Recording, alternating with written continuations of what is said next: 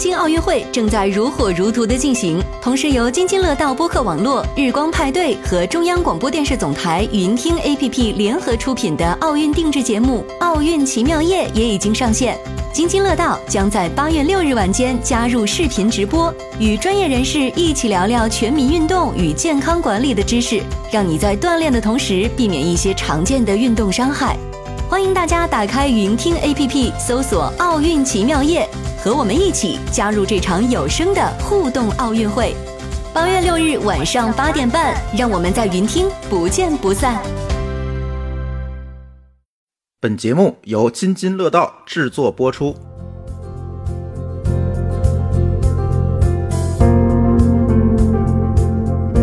各位听友，大家好。呃，你正在收听到的是津津乐道的厂长来了。哎，这期我们请到了一位，其实这位嘉宾的品牌大家应该很熟悉，因为他无数次的在津津乐道上做过广告。但今天我们请来他们呢，并不是让他来做广告的啊。这这期节目。跟大家聊聊他们这个产品背后的故事吧。其实能够请到他们也是非常幸运，然后正好呢，ot ot 这个品牌也是华创来投资的一个企业，所以正好我们说请来跟大家好好聊聊你们自己的产品。因为每次在广告里面提到的都是这个燕麦饮多好喝，但是呢很少提到为什么好喝，或者它这背后的这个创业故事。所以我们今天请来了 ot ot 的创始人阿苏。嗨，大家好，津津乐道的老朋友们，大家好，我是阿苏。嗯，然后呢，还有我们的馋虫博士。Hello，大家好。嗯，还有 Old Old 的投资人魏旭。Hello，大家好。嗯，今天我们三个人给大家聊聊，好好聊一聊啊，这个 Old Old 的这个创业过程。当然，一开始其实我觉得有一个话题特别有意思。自从 Old Old 第一次找到我，其实我总觉得这个。这个切入点特别好玩，就是配料表这件事情。嗯，我是第一次看他们那个瓶子的时候，他们那个 slogan 是做你看懂的配料表。对，我觉得这个这一下子就抓住我们。对，因为我自己是一个就是成分党嘛，这个是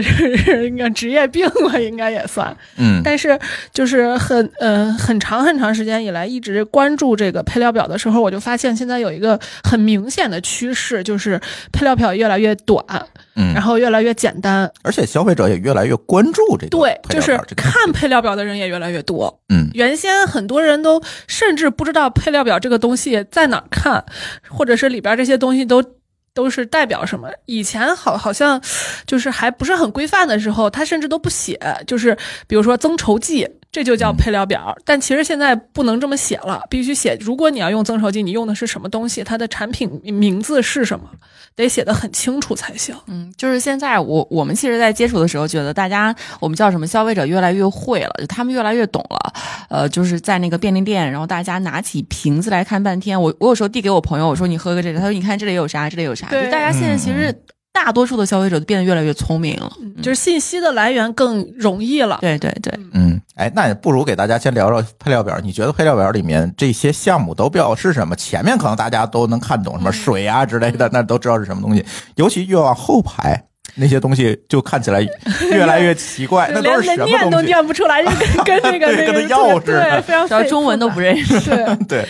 就是呃，首先要确定的一点就是大家应该知道的一个，就是在配料表里头，它的顺序是代表了它在这个产品里面的含量的多少，就是这个呃含量越高的越靠前。但是呢，有一些啊，这个里头其实是有坑的，比如说我用的浓缩什么什么汁儿，它可能很靠后，嗯，但是因为它浓缩的倍数很多，所以它其实含量并不低。嗯，比如说，我举个最简单的例子，可能它里边有一些所谓无糖的这个产品里头，它可能会加，比如说浓缩果汁儿。嗯，其实浓缩果汁儿约等于你可以把它直接看成糖水，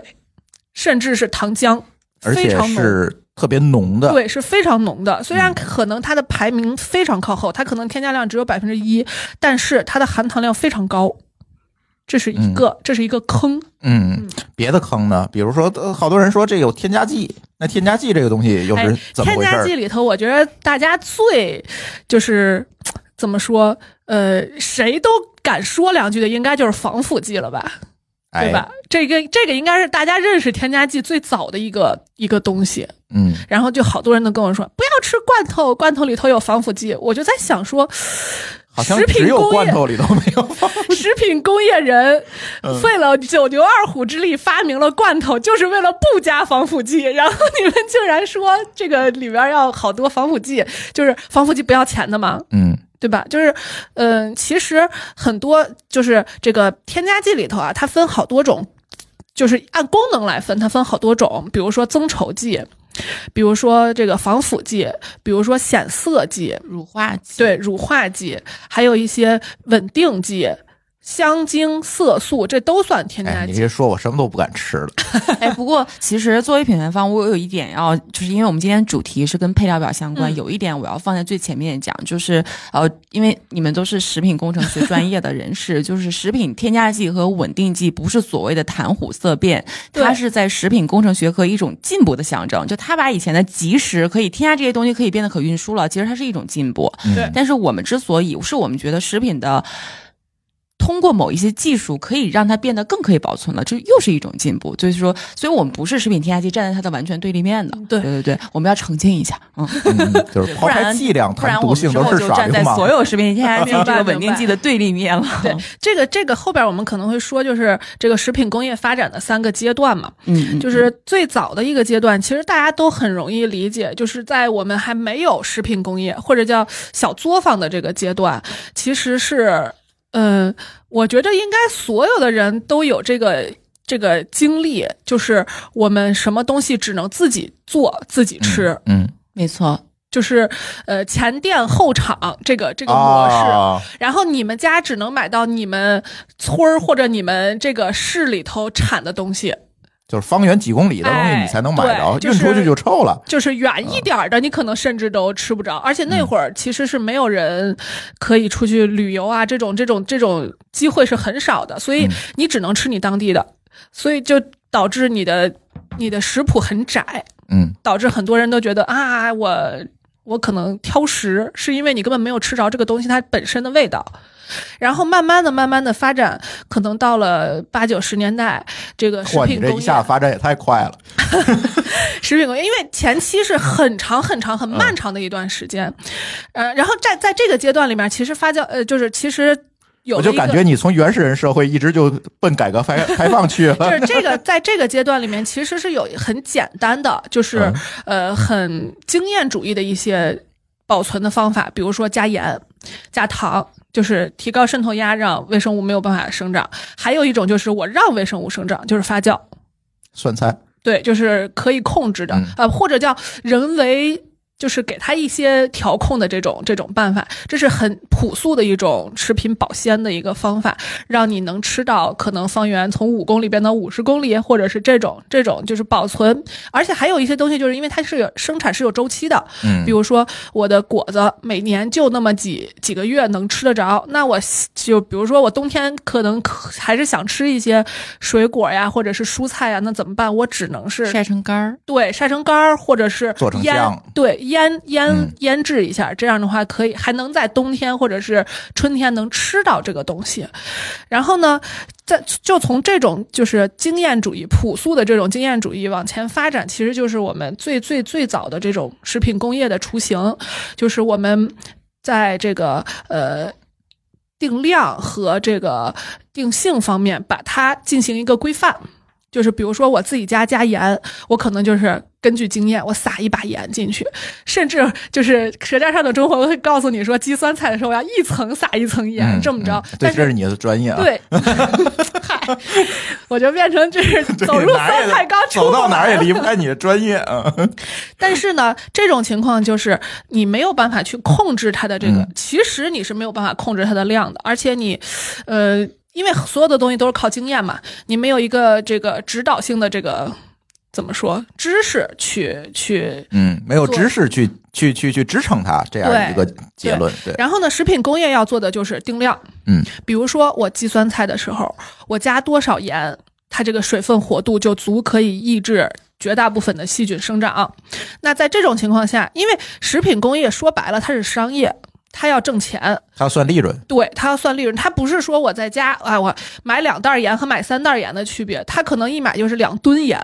那我怎么能把这个成本降到最低，是他的考虑的问题。所以就说，在这种情况下，肯定，所以要破除一个迷思啊，就是大家都觉得说什么添加剂、什么防腐剂是加的越多越好，所以商家会玩命的往里加。其实不是啊，这个东西很贵的，贵的。对，它是很贵的。你往里加的时候。其实商家每加一次，他是心在滴血的，他不会说我为了把这个东西延长保质期，我就多加，因为没有必要。我加到一定量的以上是没有用的。嗯，所以它其实多出来都是成本嘛。嗯，那么从这个阶段进入这个阶段以后呢，食品工业的发展就进入了所谓的科学的这个。这个时代就是我用实验去证明，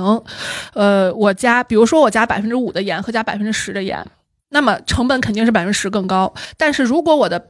这个盐每每多百分之一，它的这个货架期可以提，货架期就是保质期啊，可以延长，比如说两个月，那么是不是它的这个呃综合的成本就会更低？边际效益对它的综综合成本就会更降得更低。所以这个就是呃那一段时间这个食品工业的。从业者去研究的一些一些功能，包括像各种新型的添加剂的开发，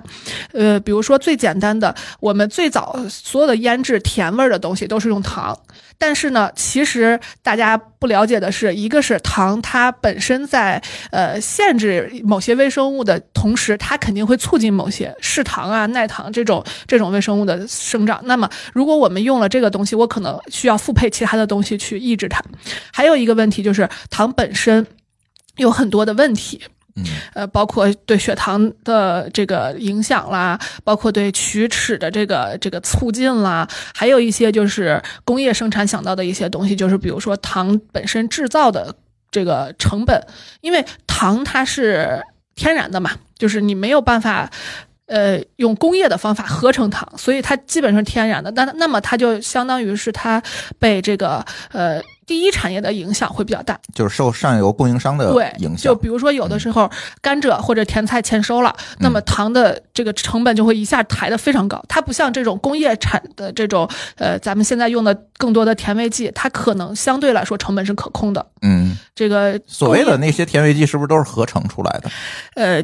大部分是合成的，嗯，尤其是最早一些的，比如说什么糖精钠呀、什么什么三氯蔗糖呀，这些大部分都是合成的。然后它的特征就是，呃，甜度非常高，它可能甚至是这个蔗糖甜度的近千倍。那个我所以这样就可以少放一点，而且不受上游供应链的影响。对它的成本就会降得很低。嗯，但是它也有很它很很明显的这个缺点，就是第一，这个口味跟糖还是不太一样。嗯，第二就是，呃，我就知道放多会苦，不用放多，其实只要有都会有那个厚的那个苦味儿或者是金属味儿。然后还有一个就是它没有办法达到这个蔗糖本身能提供的这种易防腐的效果。所以就是它肯定也要复配其他的东西，然后呢，现在慢慢慢慢发发展到后期，可能现在用的比较多的木糖醇呀，什么这种赤藓糖醇呀这些东西，还有我知道现在比较新的啊，就是现在用的就是食品中用的还比较少的，比如说什么这种天然的提取的罗汉果苷呀这一类的，它基本上就是以天然提取或者是微生物发酵。为这个主要的生产的这个办法，它的它的呃发酵的原料都是大部分都是用这种，比如说玉米啦，然后或者是有一些更高级的，它可以用更能降解，比如说能降解木质素的这种这种微生物去做，它可能是效率没有那么高，但是它的成本会更低一点。嗯，用这种方法去合成，相对来说，在大家的认知里头。而且包括在实验的数据，比如说 ADI，就是我们每天可以摄入的最高的这个值里头，也能看得出来，像什么赤藓糖醇和木糖醇的 ADI 是明显要高于这个糖精钠呀、什么三氯蔗糖呀这一些的化学合成的这个呃甜味甜味剂的。但是它也有一个缺点，就是它的甜度没有那么高。嗯嗯，所以食品工业如果像你这样说起来，就很多的这种所谓的甜味剂啊、添加剂啊等等这些东西，是不是？一个没有办法避免的事情，也就是说，我们是不是打开配料表就是这么多字儿，就是你避免不了？嗯，如果你想避免，那就用天然的嘛，因为天然的它不叫添加剂，它叫原料，它叫配料，它就不叫添加剂了，它就不会划在添加剂的那个范围内了。嗯嗯，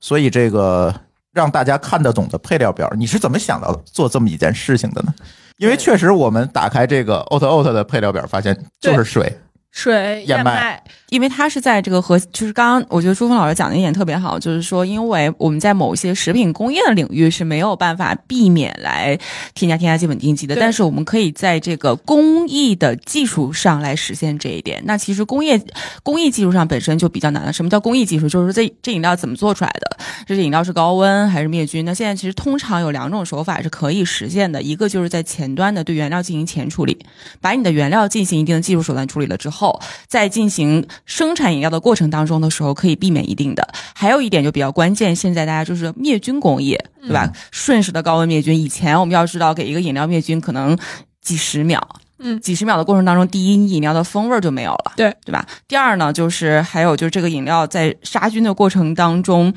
它微生物变化呀，也会影响它的一定稳定性。嗯那现在大家就更厉害了，哎，这个我可以几秒钟，甚至现在可以四秒钟。我们通常知道一些牛奶，还有我们这个技术，对对对我们是十秒左右，一些牛奶四秒钟一下子就杀菌了。那在这个过程当中，第一，它就可以特别的原始风味。对嗯，保持第二呢，就是它在瞬间灭菌的过程当中，就可以让它实现这样一个稳定工艺了。所以它通过这两种方式，那其实这两种方式要比添加东西要贵多了。嗯嗯，对，然后我们刚刚讲，就是刚刚。柴荣博士讲说，配料表添加剂和稳定剂的关系，我们要知道添加剂有一些目的，对吧？添加剂可以让它变得更好吃，或者是更好看。嗯那么，呃，我们的这个技术就是它就可以让它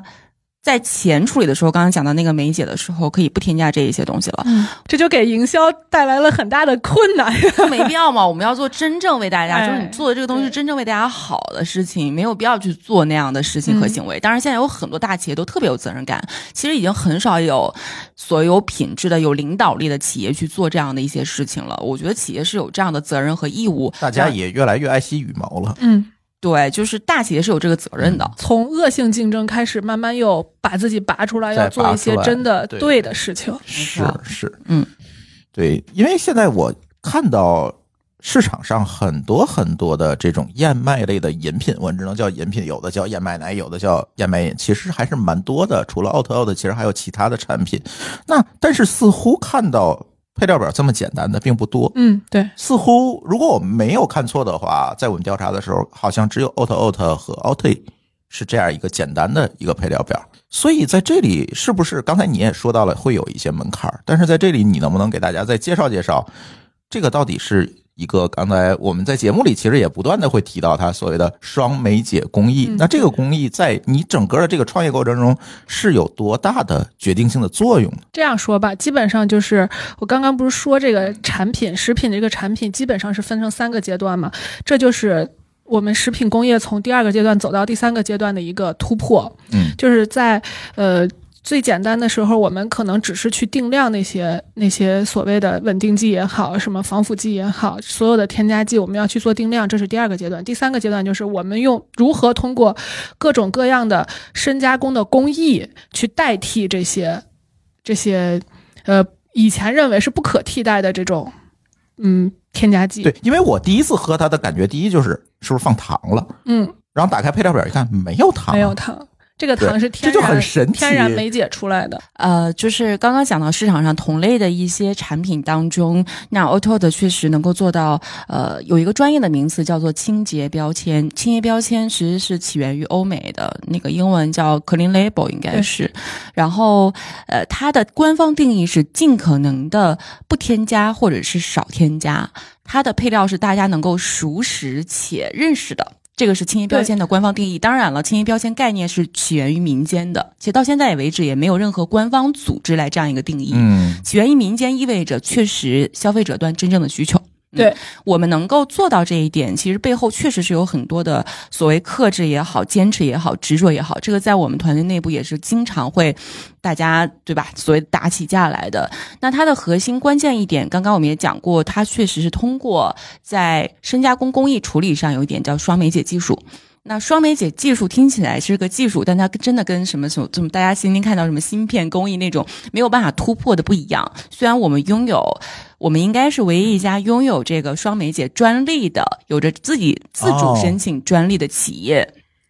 那它其实就是两种酶作用于这个谷物。它的作用是实现稳定。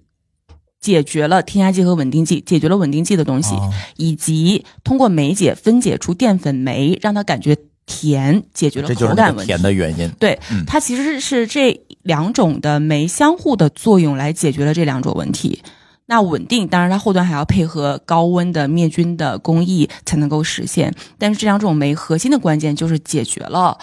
添加剂调试口感，我们完全不用添加任何糖，它是一个纯天然的，就跟你吃甘蔗一样。但是它这里边也不是甘蔗那一种，就是蔗糖那种多糖。其实非常精彩的就是，我如果把燕麦定义成一个人，我应该是他绝对的粉丝。就是这个作物本身真的太好了，对创业来讲，就它的品类认知度很高，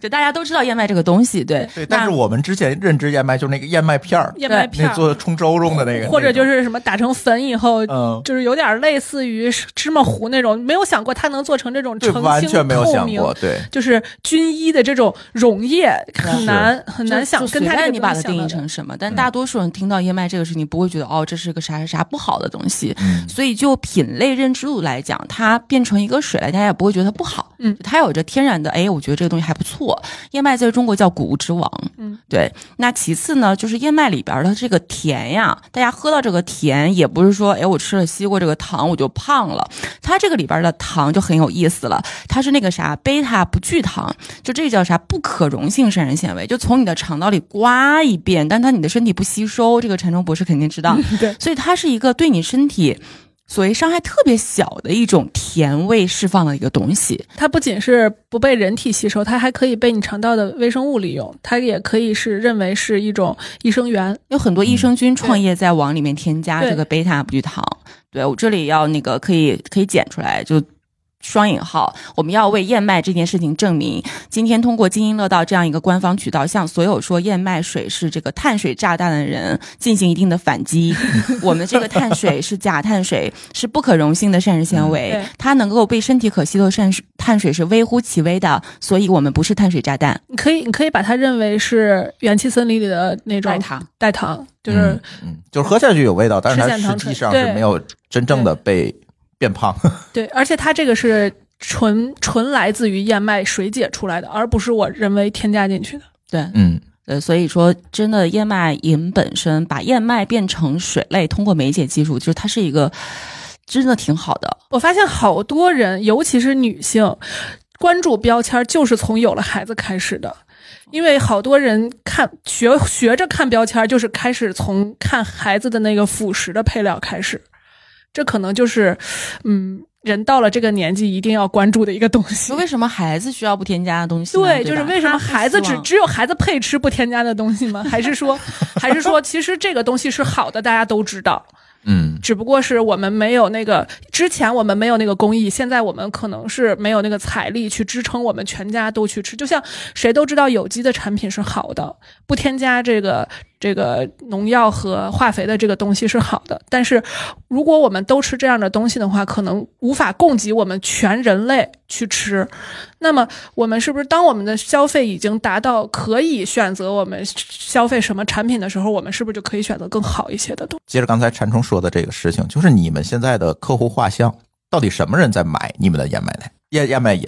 我感觉第一就是得先有钱吧。哎这我觉得价格还好吧，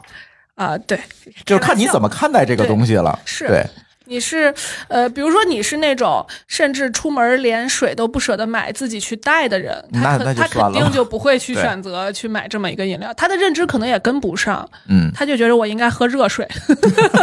对吧？嗯，其实，嗯，我觉得他其中所付出的溢价也没有那么的遥不可及，是就是其实就其实也就现在可能市场上标准的一些饮品的价格是在五六块钱啊、更普适的流通标品可能是四块钱左右，但是稍微有一些差异性的产品，基本上都是六块钱以上，而我们只贵一点点嘛，对吧？百分之十不到，不到百分之二十，对对，不到不到。不到。所以也还好，没有说第一认知是有钱，我觉得还是对健康的认知站在最优先的部位。我们刚刚，我们现在最大的人还真的之前很多愿意反馈的还是妈妈居多的，对对啊，但是果然是这样，你没有说对对错。真的，愿意嗯反馈这件事情还是妈妈居多，但现在普遍来看呢，三十多岁的女生是偏多的，所以你看，你们男生真的就是不值得对你们进行任何的 没有完全没有商业价值。没有没有没有但是我们主播里面最爱喝你们燕麦饮的好像是男生哦。因为你们男生比例比较大，女生太少了。呃，取样有问题。这取样有问题，对对，所以你现在这个 SKU 主要这几个 SKU 应该我们都喝过，那你是怎么去考虑这个 SKU 的设计的？哦，这个其实就是渠道驱动的了。对，首先，呃，产品本身是我们定义成想让大家早上起来喝的第一杯。那第一杯就是想让大家，第一，你这个吃完能刮刮肠子；第二，它做的我们口感偏清甜，这也是我们跟其他产品一些差异性。那么，我们希望大家能够早早上拿起来喝，在很多的便利场景买到，它就一定必须得是 PET 的瓶子。如果是利乐，你有很多打开啊、解开不方便，这是我们第一批产品。当然，利乐我们也会后续马上就要上了，嗯所以这是我们第一个指引的。那么我们会做一些季节的限定款啊，比如说夏天我们会出一些椰子口味，椰子味的哎，听起来欲望就比较强。他们都特别爱喝啊，我我儿子嗯就是只要回家必须先拿一瓶儿这个，对，OK，对，然后这个是 to C 的产品。这当然，我们对于整个这个产品更大的愿景，也是希望在 C 端，我们真正的消费者能够接受和享用到这样的好东西。那第二个 SKU 其实都知道，就我当时被打动的那个产品，就国外人都在喝的那个呃配咖啡的那个所谓的燕麦奶。我们为什么不讲燕麦？第一，这个就是国家法律法规什么什么不允许了，因为那个什么 milk 只能用在哺乳动物奶当对对中。嗯所以，如果你想标注自己是奶，里边必须得是有哺乳动物奶的。那大家能够就是因为在场景上它有点类似于牛奶，以及它替代场景上是替代牛奶，对。就譬如说咖啡。嗯。燕麦拿铁和牛奶拿铁，这是最直接的。对这个产品我们也有。嗯啊。对我们好像能够在鱼饵咖啡喝到这个嗯跟他们合作的这个燕麦添加的之前咱们那个买产品送的应该也是这个咖啡伴侣，啊，对，对，嗯，嗯，买的多的时候会送不是是给我们津津乐道听友的特别优惠。特别优惠。哦，这样子。嗯，你看创始人不知道这件事情，没事，那个我们的听众值得，所有听播客的听众都值得拥有这么好的东西。然后呃，还有一个 SKU 是我们马上就会上了一个小的，对，提前预告一下，这个我们津津乐道渠道作为首发哎这么好发渠道，没事，我们先发渠道决一百个呢，吧？哦，一百分之一好吗？好吧，然后我们会有一个小的、嗯小利乐的，然后很小毫升的，专门为早餐喝的燕麦奶。哦，就是早晨起来配着面包或者其他的对早餐可以一起来喝。对，就是不喝豆浆喝燕麦奶的逻辑。嗯它其实就是植物蛋白代替动物蛋白的一个过程。植物蛋白代替稍微落后一点的植物蛋白的过程。对，它是要代替豆浆哦嘛，对代替吧？豆浆对嗯嗯，不过确实这个也确实能解决动物蛋白，就是动物的这个奶里头很多，比如说呃乳糖不耐呀、一些的问题。对，其实乳糖不耐是挺大的一个痛点。我们很多听友反馈就是，我乳糖不耐之后，我选择这个燕麦饮可能就会好得多。是因为乳糖不耐是哺乳动物本身它它的特性，它的特性，如果没有这个，你就孩子就断不了奶了。嗯，嗯对，所以其实长大了以后，我们再再喝多少都会有一点对在喝牛奶的时候肯定会有一些问题的。嗯，对，但是豆浆呢，也有很多人有反馈不消化或者腥味儿太重。对，豆浆它一方面是适口性差，再一方面就是，尤其是我们自己家做的豆浆，其实是很危险的，因为豆啊浆会有一种，对豆浆。哎呦，这博士给我们赶紧讲讲。工业生产的豆浆不会存在这个问题，嗯因为工业豆生产的豆浆，它肯定加热是一定是透透彻的。如果我们自己家做豆浆的时候，豆浆是有一个现象叫假沸，就是它其实还没有沸腾，但是它表现已经开始冒泡，然后就是跟沸腾是一样的，但是它的温度没到。在这种情况下，豆浆的不管是杀菌还是它要破坏里边一些，因为豆豆子其实它里边是有一些抑制我们消化的酶的，破坏这个这个酶的程度都不够。所以你喝下去之后，就会表现出，比如说消化不良、拉肚子，哦，这么回事儿。对我难怪我小时候，比如说在学校食堂喝完豆浆，然后我就不消化。对，就会很哦难受。就是因为很多时候我们以为它开了，但其实它根本没有沸腾。哦，是这样。对，哦，完了，咱们得罪了很多豆浆机的厂商。啊不，豆浆机的好处，豆浆机的好处是恰恰它是能针对这个事情的，就是我设定，比如说加热五分钟，哦它是一定可以加热到上五分钟的，一定能到那个温度因为这个以前咱们自己家磨豆浆是我自己拿锅熬的，那我看着它开了，我就把火关了，但其实它可能还没有沸腾。哦，嗯，又又无聊的知识又增加了，还有帮豆浆机豆浆机广告。对，赶紧啊，找我们来。当时为什么选这么一个赛道呢？有什么机缘巧合吗？因为我知道你原先其实并不是在食品领域，嗯，对，对赛道是资本语言，就是嗯当时为什么要选这个品牌，是因为呃，这个品类是因为首先，哎，我真的这也是个资本语言吧？这个品牌，或者说为什么要干，为什么要做这个燕麦饮这个东西？对我就一定是那个买东西看配料表那个人。嗯嗯，我才一定是，不然的话他对他不不会这么写去设计，对，不然我不会想到这个事情。呃虽然这个灵感是微信同学给的。然后呢，呃，第二就是我其实我是在二零一五年到二零一六年的时候，我刚好在马尔默旅行，然后我就看到那个欧特里铺天盖地的广告，嗯对我们有一个非常成功的品牌先驱在那里，嗯然后我就喝到了这个产品。我记得当时我是早上七点多到楼下跑步买咖啡，他说你 EO 要不要加？首先，他这个方式就很吸引你，他一定吸引那些非常前沿的，然后追求所谓品质的一些消费者。哎，我就是那一类人。然后我看到了这个产品本身就被他打动了，但是。呃国内没有，嗯，就是就有一种你为什么在国外有了好东西，中国人不配拥有的感觉，然后自己就有很强的使命感，说不行，我一定要在中国搞一个这个东西出来。对，就是纯粹使命愿景驱动，说很动人，很感人，是想不想哭？是是是不是就是？但是我要泼个冷水啊，就是你有没有想到国内没有，是不是因为大家的认知还没有到这样的一个层面？呃，首先嗯这是一定的，就是我是认为是先有物还是先有需求的关系。就是当大家的基本物质需求已经得到一定的程度满足之后，嗯就不是说我需求什么到啥，而是我给你什么，你是不是要需要了？就是我觉得我们现在这个消费的阶段已经到这样的时候了。嗯，你刚刚提到的那个认知没有到是一定的，因为这个品到今天都很新嘛是，不然我不会狂投播对，客。只有我们的听友在买，对 也没有啊肯定是没有到。还有一点就是，嗯它不是一件容易的事儿，就是呃，当你的社会阶段等等，大大多数。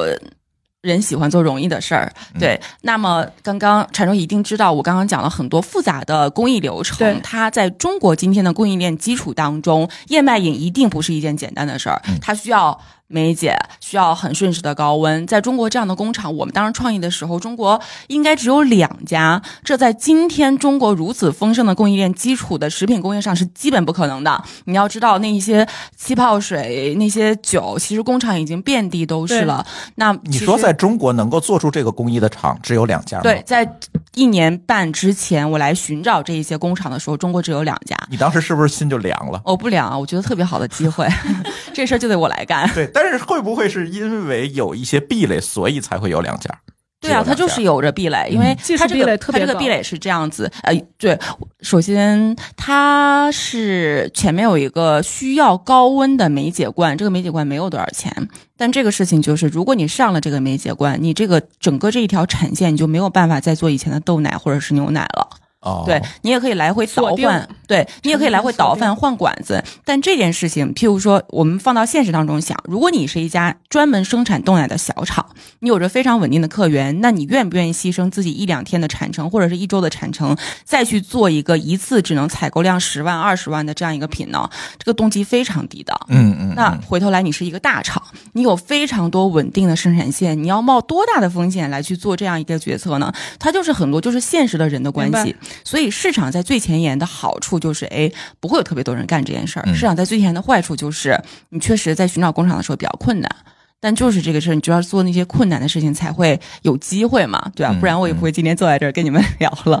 这是一个典型的，如果按照我们投资的语境，是一个典型的消费升级的场景，是吧？那魏旭你怎么看这件事情呢？我觉得其实很难说是消费升级或者降级，我觉得只是说现在大家。就是所有人啊，刚刚你也问到一个问题，就是说这个在中国市场大家有没有这个不管意识还是什么？但我觉得可能就是追求更好的生活，嗯、吃到更好的食品，我觉得这是全人类的一个就是普世的追求。比如说很多人回过头来说，大家为什么要投消费、投消费品，对吧？就是这个给社会创造什么价值？其实核心就是给大家带来更好的生活，然后大家更健康活的，对吧？然后就是生活更美好，这个可能跟当年的互联网是一样的。嗯啊，所以我们回过头来看这个事情的话，还是我们其实一直也在寻找这样的一些项目，包括我们投的很多项目，其实都是这样的一个在这样的一个大的赛道的一个前提下去看的。那当时看到阿苏的时候，我们觉得就是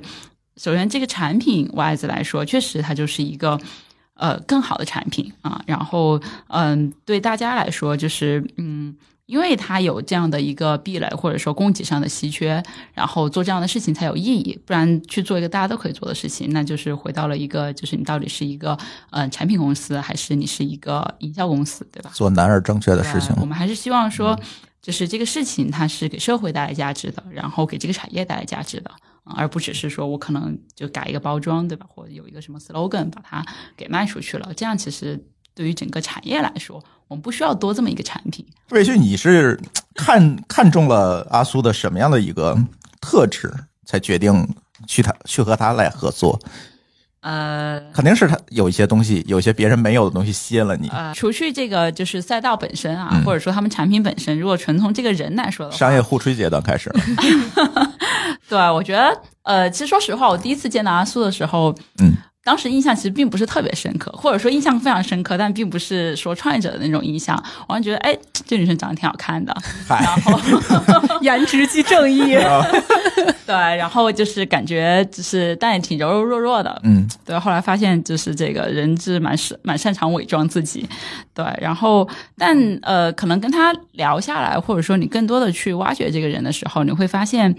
呃，这是一个不断的在突破自己的一个一个一个女孩子吧？对，从她所做的很多人生的选择来看，她其实是不断的去挑战自己的这个天花板，不断的去追求一个更高的自我价值。我觉得这样的人，他内心是有一个力量也好，或者 driver 也好，让他要不断的去成长，要去获得那个他想拥有的。我们说成功也好，或者说自己的这个人生的意义也好，我觉得这样的人是非常好的创业者，就是他是靠内在力去驱动自己去成就一些事情的，而且他愿意为这个内在的驱动力去付出非常多的时间，然后去做出一些可能在外人眼里觉得嗯冒险的一些举动，嗯，但他每次去做出这样的举动，他也能取得一定的成就。啊，而且他会不满足于那成就，在不断的再去推翻自己，去去创造更高的价值。我觉得这是我从他身上看到的，就是非常难得的一件事情。下次 再有这样就是夸创业者，建议这个背后录个话外音，真的是实在太尴尬了。不知道以为是提前写好的稿子，天哪，你这个表述能力太强了。嗯，我相信他已经思考很久了。对，从认识你的第一天，可能可能就在思考这个问题。真情实感。因为因为我们也要去做 IC 的这个是是是对就是为什么嗯就是你觉得这个方的能力强，对吧？你你还是需要去。就是阐述出来它到底强在哪里，因为我们现在已经过了那个说就是去投一个创业者，对吧？还有非常 fancy 的背景或者什么，其实那个当然非常那个阶段已经过去了。对，但那个嗯不一定就是能够去带来本质的，就是说成功的企业。这个我特别同意。嗯，你们俩怎么认识的？我们俩怎么认识的？对啊，教教我们我的们两个就这个听友们怎 怎么勾搭投资人啊？正 正常的一个创业者认识投资人的过程，我去卖嗯，我去卖我的项目。对对对对。我们第一次应该就是因为我们今天录制这个《津津乐道》有点不一样，我们是在华创的办公室录制的，对吧？我们第一次就是在这里见的。对对嗯对，啊，对，感觉现在看起来更像是朋友，不是这种投资人和被投资企业的感觉。看你怎么定义这件事情。我觉得投资人和这个被投的企业基本都是一个朋友的关系，是吧？魏旭，对是，嗯就是大家就是绑在一条绳上两只蚂蚱。对大家很多人会问说，就是比如说你们做投后工作怎么去做啊什么的。其实说实话，作为一个投资人，你可以做的投后工作是蛮有限的。嗯那其实很大程度上面，你给到创业者的是一些可能精神层面上的 support，对吧？因为作为创业者来说，他能够去沟通和交流的人其实是有限的，除了自己的创业是孤独的嘛？对，除了自己家人，他很难去跟他的员工去分享他遇到的困难或者说一些挑战。那投资人在这个时候其实是一个蛮好的补位，嗯，嗯，嗯，主要我们投资人就是他是一个思想特别完整的人，思想特别完 整所谓完整是因为，对，所谓完整，就是我觉得有一点就要跟大家分享一下，就是创业是这样，就是你是每一天都要给自己很多个答案，然后你知道左边这个 A 答案也对，B 答案也对的过程当中，然后你选择了 A，其实理论上你是需要很多呃所谓知识来推动你前进的。那投资人他也知道 A 答案和 B 答案，maybe 有的时候你们两个不是统一的，但是我觉得我很幸运的就是我的投资人他往往他知道你自己选的那个答案，且他很支持你，然后那个时候你就朝着那条对的路往前走就是了。当然，可能后面会有一些对吧后验的东西，那就是之后的事情。反正在你做决策那个时候，其实你是很需要有人去支持你的。对，在工厂方面，其实我们是拥有自己的一条产线的嘛，这个我们之前有讲过。那我们在寻找其他的工厂，是想寻找其他的包型的工厂。我们自己的这个工厂只能生产就是那个 PET，所谓 PET 就现在市场上那个软的那种，塑料品，啊塑料品对好通俗，说着说的价值感好低啊。然后我们塑料品然后我们想寻找那个呃，就是纸包，那个官方叫做利利乐乐包嗯对，寻找那样的工厂，对。但是其实。这也其中有一家企业家，这个我们现在还是在合作，他的公司已经上市了。他在 Day One 那一天就非常支持我，然后我们也经常有一些就所谓就有一种什么呃老前辈，然后跟小朋友那种交流的感觉。就你会发现这样的一些企业家也流动在这样的一些所谓产业的一线，然后他自己也有推动，就他他每天就感觉头上有光环，然后他会时常说我推动了整个中国燕麦饮事业的发展，这样等等等等，对。然后他就是我们要什么样的包型，要什么样的研发配合，包括我们要涉及到很多配方保密，就是无条件的配合。其实真的有很多在背后。当然，我们今天也会看到很多商业的行为，但就是也有这样的一些人支持了这件事情。接下来一个问题可以问问魏旭，最近这个饮品赛道其实非常热，做各种各样饮品的，你们怎么看这个事儿？呃，我觉得呃，你应该很难想象十年后大家还在喝冰红茶、冰绿茶吧？嗯就完了得罪。我没说是哪个品牌，吧？他是不是”这四个字我给逼掉。对，我觉得呃，就是说我们现在看到这些便利店的这个冰柜里面呈现的这些产品，嗯，其实很多都是有就是升级和迭代的空间的。对包括刚刚我们一直在聊的就是这个配料表，对吧？我们现在很多饮料还是是由这些添加剂，或者都不是说添加剂，这些嗯化学合成的一些香精香料去去去去去去做的一个饮品。它不管是从本身含糖量来说，还是说对身体的健康程度来说，其实都是没有那么好的。那所以小孩子我们都会教育说不要喝饮料嘛。哎，对，那难道小孩子不不？刚刚说了，我们说大人不配更好的燕麦奶，那小孩子不配喝到更好喝的水吗？对对吧？所以其实，嗯、整个饮料这个市场的，其实在发生一个非常大的一个变化，就是说从它本身的这个呃，从原来的这个二点零时代到现在的三点零时代，对吧？回去更健康、更好喝，然后更回归这个味道的本质。对有对对对，所以说在这里面会有非常多的机会。然后饮料从资本的角度来说啊，饮料是一个嗯、呃挺挺好的事情，对对吧？卖的多，消费快，快消。对，它是一个嗯。呃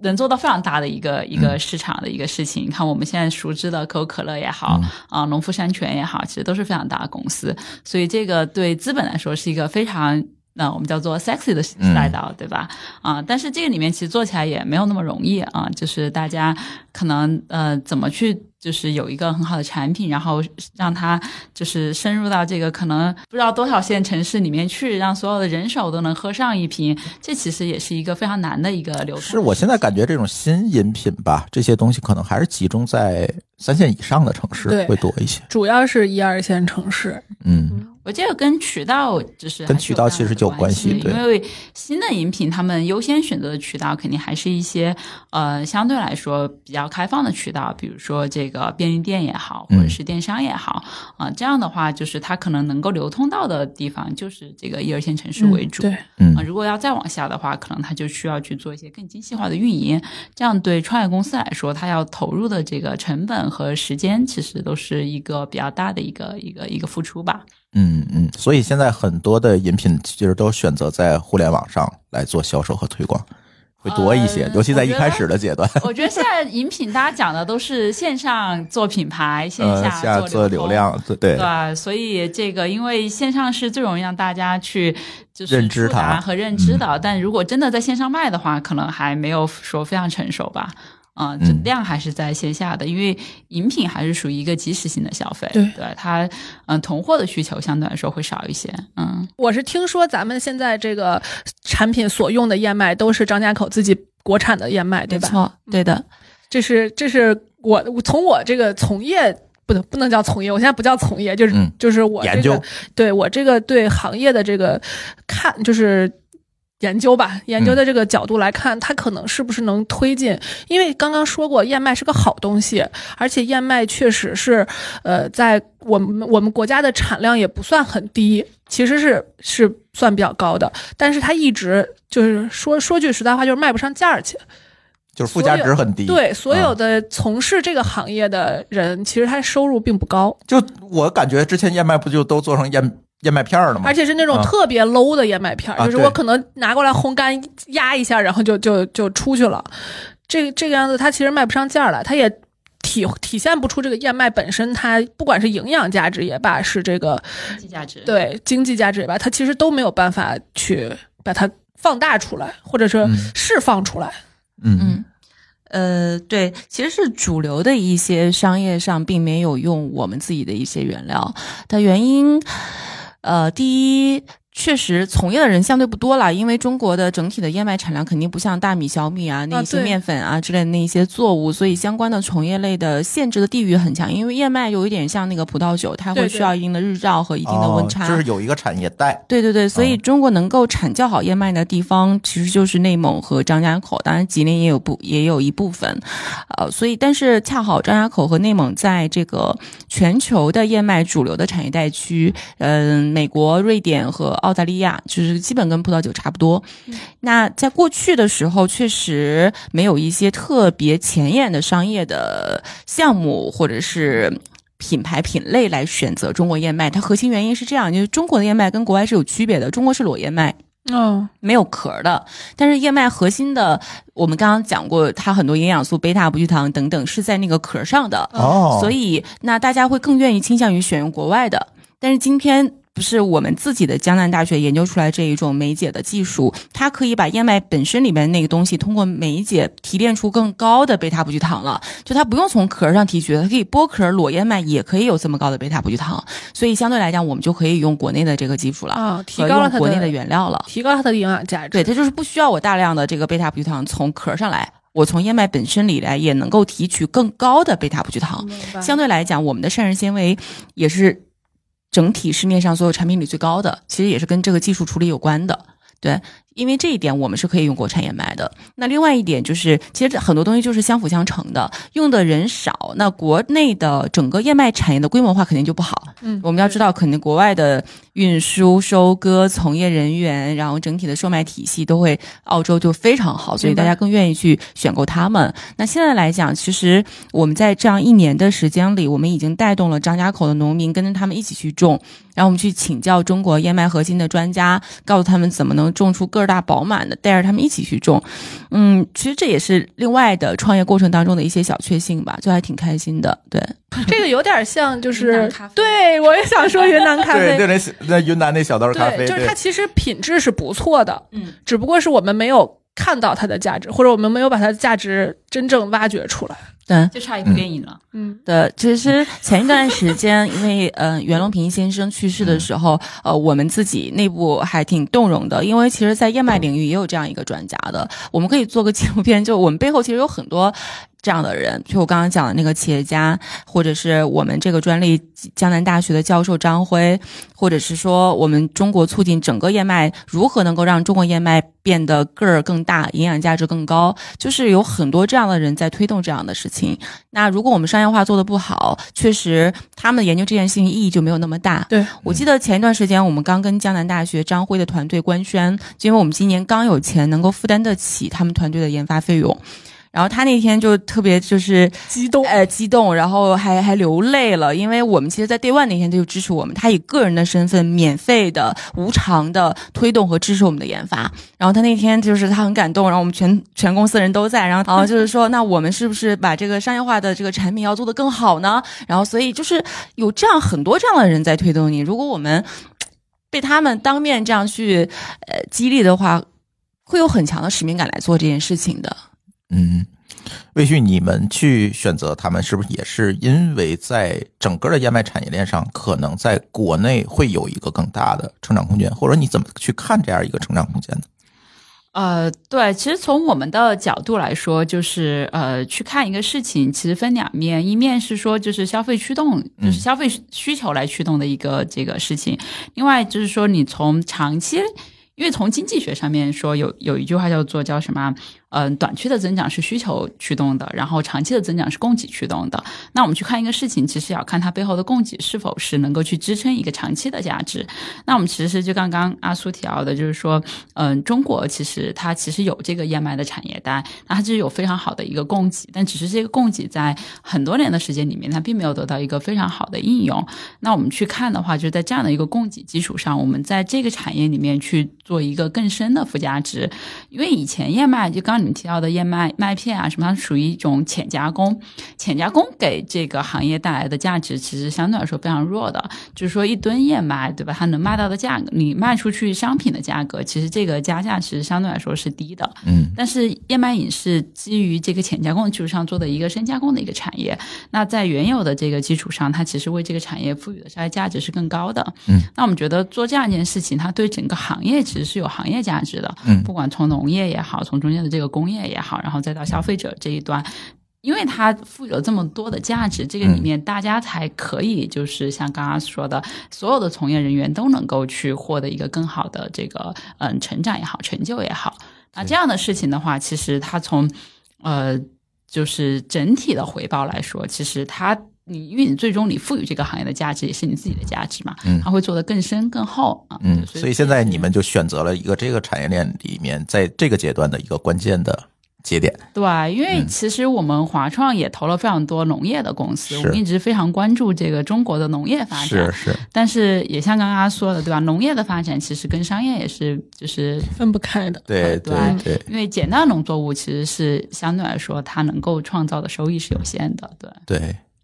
嗯，行，我们今天跟其实有点超过我的预期哈，觉得因为之前呃，auto auto 准备的这个提纲啊，不是说特别多，嗯，但是所以呢，之前就是跟魏旭也好，跟这个阿苏也好，我们做了好多好多沟通，觉得嗯，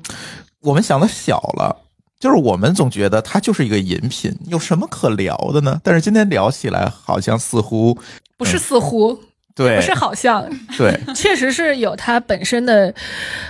行业的价值，对，嗯，是完全不一样的一个事情。对，接下来一个问题我也挺好奇的，这是有私心在里面的。auto auto 为什么在播客领域投放了很多很多的广告，效果怎么样呢？要帮金鹰乐道做广告吗？呃，可以给我们整个播客行业打打鸡血，是吧？首先，金鹰乐道、津津乐道的各位粉丝们，请你们继续打头 这样一个播客品牌，对他们真的很厉害。呃，关注到这个渠道，其实呃，我之前大概有五年半到六年的时间在传统的电台里工作，就是我个人认为这是一个非常好的、有着极高的用户粘性的一个传播群体。嗯，对，电台就是这样子。对对对，我嗯就是他可能这样一个听众听了你五六年，对，之前是那样子的，反正现在我不清楚了，可能就嗯你们更长。对，然后呃，其次就是我认为音频一对一的输出对于品牌传播的内容来讲更有效一些，因为你可能看视频，大家现在很多时候会快进啊，或者注意力分散，不是？你知道音频有一点特别可怕，它叫强奸你的耳朵，就如果你要听，你就必须一直在听，然后所有的这一些信息你都是一比一的收入到你这个信息里，这就是传播角度。所以我觉得这个载体很好。嗯然后其次呢，对我是津津乐道的粉丝，哦，嗯，我们会关注到一些新消费的小众一些的品牌在播客渠道的传播，那整体的转化都很好。然后我们现在自己确实数据也不错，也希望更多的消费品品牌关注到播客渠道。这个广告打的很好，把这个砍掉，这个别人会跟我们竞争流量的。没事儿，不是同一个品类就可以。嘿对，嗯，确实，我们注意到 Auto 在整个津津乐道听友的这个群体里面的传播，确实还是蛮好的，嗯而且反馈也非常好，确实这个反馈都是非常正面的。这个产品确实很抗打，然后呢，又加上就像刚刚阿苏说的，这个产品的粘，就是用户的粘性非常高，他们就会愿意去尝试这么一个比较新的品类。嗯然后尝试完了之后的反馈就又很好，然后复购率应该也会比较高。嗯然后包括他们自己影响周围的人，比如说我喝了一个，我肯定就会给孩子喝，我就会给周围人喝。家里来了人，我肯定会递上这么一瓶儿。那喝完，慢慢的这种自然的扩散，又会又会带动一一批的销量，确实有这个。主要你们主持人和嘉宾都很懂，嗯，很专业。嗯，这可能也是一方面，对。你看我这是津津乐道的竞争是吧？这是津津乐道的竞争力。所以也是希望我们的听友们多多关注这样一个产业和行业吧。再有一个呢，可以再去买一点他们的燕麦饮嘛。不知道优惠券还有没有效的，还是节目啊，我昨天刚买了优惠券是有效的，但是赠品没有了。对对，你看你你这叫吐槽。是在申请吗？是啊，我说这看当着 CEO 还不能要两盒饮呃品。这这个我们这样啊，我们节目播出之前，因为这期节目不知道什么时候播，播出之前，回头我们再跟阿苏去沟通，看看有没有可能、呃有一些优惠，我们可以放在节目的简介里，大家再、再去扫码购买之类的。到时候我们再去勾兑这个事情。那今天关于我们 Out Out 的这期节目呢，就先跟大家聊到这里，感谢大家的收听，我们下期节目再见，拜拜。拜拜拜。感谢您收听本期节目，同时您也可以收听我们制作的更多播客节目：科技乱炖、品质生活、津津有味、厂长来了、拼娃时代、串台、科技先生和蓝海之下。在您收听的平台上直接搜索即可找到以上这些节目。如果您觉得我们的节目对您有帮助，欢迎以购买周边产品的形式来支持我们。关注我们的微信公众号“津津乐道播客”，天津的津，欢乐的乐，道路的道，进入周边产品菜单购买即可。如果您愿意参与我们的更多讨论，可以加主播的微信信号 d a o 幺六零三零幺，加入我们的听友群。本节目录音设备由罗德麦克风友情赞助。